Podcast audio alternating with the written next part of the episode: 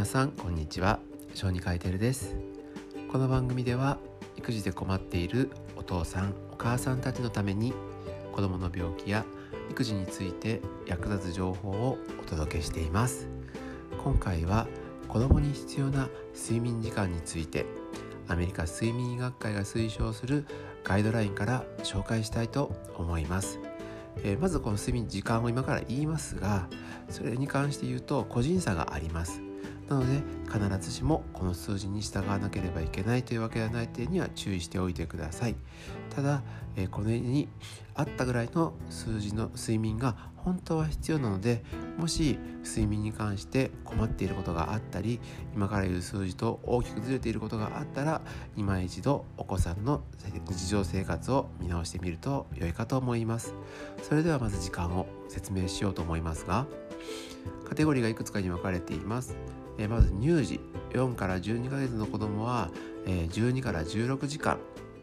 え幼児1歳から2歳の子は11時間から14時間。そして未就学児の3歳から5歳の子は10から13時間。寝る時間が必要になると言われています、えー、この子たちに関して言うと昼寝の時間も含まれますので必ずしも夜のまとまった時間にこれだけ寝なきゃいけないというわけではありません。どうでしょう？この時間だけでも結構あ多いなと思う方もいるかもしれませんし、えー、もううちの子よく考えるとこれぐらい寝てるよって思う方もいるかもしれませんよね。はい、でここから少し大きくなってきてこの学童小学校ぐらいですね。6から12歳になると、えー、9から12時間。そして思春期の、まあ、ティーンの年齢ですね。13から18歳ぐらいになると8から10時間というふうに言われています。もうこの辺になると大人と同じような感じになっています。でこの子たちに関して言うと昼寝の時間は含まれません。でこういうふうに睡眠をまあ一応決められているんですけれどじゃあこういう睡眠が十分取れるとどうなるかというと、まあ、健康で、まあ、風邪をひかないような免疫がしっかりした状態が保たれたり学校の成績がまあちゃんと維持できてアップできたりとか、えー、記憶に関してあと精神衛生面に関しての改善が見込まれるというふうに言われています。これはよく大人でも聞く話と一緒ですよね。じゃあ逆に睡眠を取ら取れないと取らないと、ね、ないとどうなるかっていうと、えー、お子さんもイライラしたりとか、え、勉強とかいろんなことに集中ができない肥満や高血圧の病気になったり、え、うつ状態などの、ま、精神衛生面の悪化などの可能性が出てくるので実は睡眠って大事なんですね。はい、じゃあここからは家庭でできるような睡眠のポイントこうやったらいいですよということをお話ししていこうかと思います、えー、これからやることなかなかうまくいかないと思いますのでできそうなことがあったらやってみると良いと思います、はい、まず1つ目なんですけど、えー自宅でお家の中での、まあ、一番大事なこととして睡眠を考えるということですね。意外にいろんな他の活動のことの方が重要視されてて睡眠ということ自体が、まあ、軽視されてることってあると思うんですね。で大人もそうだと思うんです。大人も結局、まあ、自分の仕事の方が大事となると自分自身が睡眠時間が短いのに子供には早く寝なさいしっかり寝なさいっていう、矛盾が生じるわけですね。なので親であるあなた自身もしっかりと、まあ、そのロールモデルというか自分が睡眠をしっかりとっているっていうのを子供にも示してあげると良いと思います。はい、次2つ目、えーと毎日のルーティンを確立するということですね。もこれも皆さんも一緒です。えいつ起きて、いつ何々をして、そして何時にベッドに入って寝る。これをやはり繰り返していってあげると、子供にとって特に睡眠の習慣は落ち着くと思います。で特に言うと子供の場合、なかなかベッドに行ってっていう行動自体が怖かったりとか、他に遊びたいっていうこととつながったりして、なかなかうまくいきません。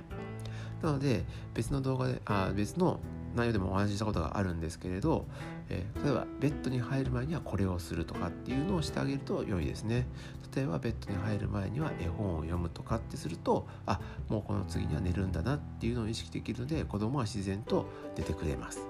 はい、で次。えー、日中の時間にちゃんとしっかり活動をしましょう。もうこれも子供にとってよく当たり前でしっかりお外とかで走り回ったりとかして動いて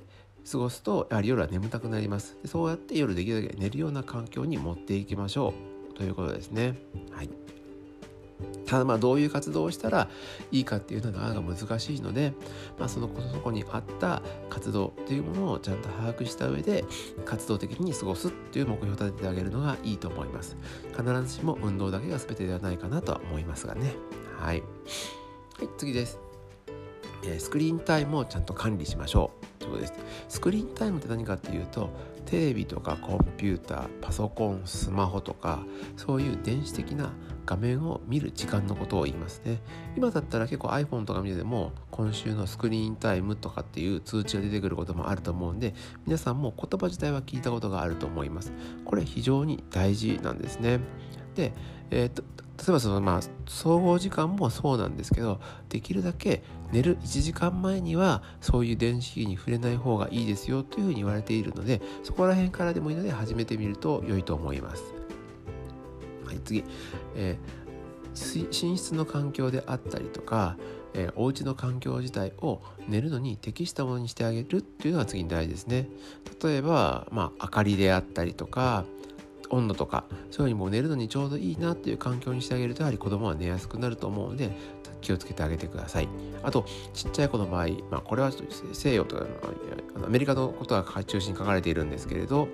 まあ、お部屋のベッドの周りにもうおもちゃとかお人形がたくさんあるとそこでまた興奮しちゃうのでそれは避けましょうねとかっていうふうに書いています、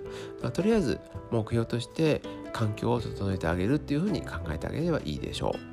う、はい。えー、次なんですけど子どもたちがもっと睡眠が必要であるということをみんなでこう学びましょうそういうことをちゃんと理解しましょうということですね。これはなかなか自宅ではできないんですけれど、まあ、だんだんこう高校生とかになってくると睡眠時間が短くなってくるっていう現実があるのでできれば社会として、えー、例えば学校に行く時間が遅くなればこれ一国道意味じゃなくて学校のシステム時間が遅くなったりするとそれだけ、えー、ゆっくりお家でも寝ることができますよね。こういう個人だけじゃなくって社会でも見直しができたらいいですよねっていうふうに言われているのでここはちょっとなかなかお家だけでは難しいかなと思います。でこれは赤ちゃんだけの話になるんですけれど、えー、哺乳瓶とかジュースとかの容器と一緒に子供をベッドに置くのやめましょうということです。これはちょっと睡眠とは関係なくってどちらかというと虫歯を発生させるということと関連があります。なのでとりあえず寝かせたいんだったらまず食べさせたりとか飲ませたりとか赤ちゃんの勘、ね、そういう面倒を見てそれから何もなしでベッドに寝かせましょうねっていうふうに言ってあるのでそういうふうに気をつけてみてください。はい、虫歯って結構大事ですからね。次が、えーと、固形物。これも赤ちゃんの話になりますけど固形物を与えるようにするには6ヶ月生後6ヶ月以降にしましょうねということになっています、えー、固形物ってやっぱりこう夜の消化が悪くなります。なのでそれのせいでお腹が痛くなったりして夜寝れないってことになるわけですね。さっき言ったみたいにちっちゃい子ほど睡眠時間は長いです。なのでその子たちの睡眠が妨げられないようにいつ頃からそういう固形物、まあ、離乳食ですねをあげるのがいいかを、まあ、考えてしてあげてください。そういう食事を始めた後やはりお腹の調子が悪そうとかで睡眠時間が妨げられるんだったら始める時期をもう一回考え直しましょう、はい、であとは次はいろんなスケジュールを詰め込みすぎない例えば寝る時間がせっかく決まっているのにその前後にこれをしてあれをしてってするとだんだん睡眠の優先順位が下がってくると思うのでそういうのを避けてちゃんと睡眠がまず確保できるような状況を作ってそれに合わせていろんなスケジュールを組んでいくといいと思います。はい、ここからちょっと病気の話になるんですけれどどういうこう睡眠に関する問題がないかを把握しましょう。例えば睡眠時無呼吸症候群での問題であったりとかいびきとか夜中に起きちゃうとかこう寝入りが悪いとかそういう問題があるんだったらそれを解決できるように自分の、まあ、かかりつけの小児科医とかに相談をするようにすると良いかと思います。そしてまあ、大きい子お兄ちゃんたちお姉ちゃんたちになるんですけれど学校での様子とお家での様子を比較しましょう、えー、学校での様子がうまくいってるのか居眠りしてないのかとかそういう活動についての相談が、えー、できるようであれば学校の先生とやり取りをしましょう特にお家でうまくいかないなと思った時意外に原因は学校にあることもあるので困った時は是非相談を忘れないようにしてください。はい、今回はこのように、えー、アメリカの学会のガイドラインから睡眠についていろいろお話をしました。まあなかなか睡眠ってさっきも言ったみたいに日常生活の一番の考えることにならないと思いますが体調が悪いとかがあったら考えてみて考えてみてください。はい、えー、これからもこのように育児に役立つ情報をお話ししていこうと思います。以上小児科医テルでした。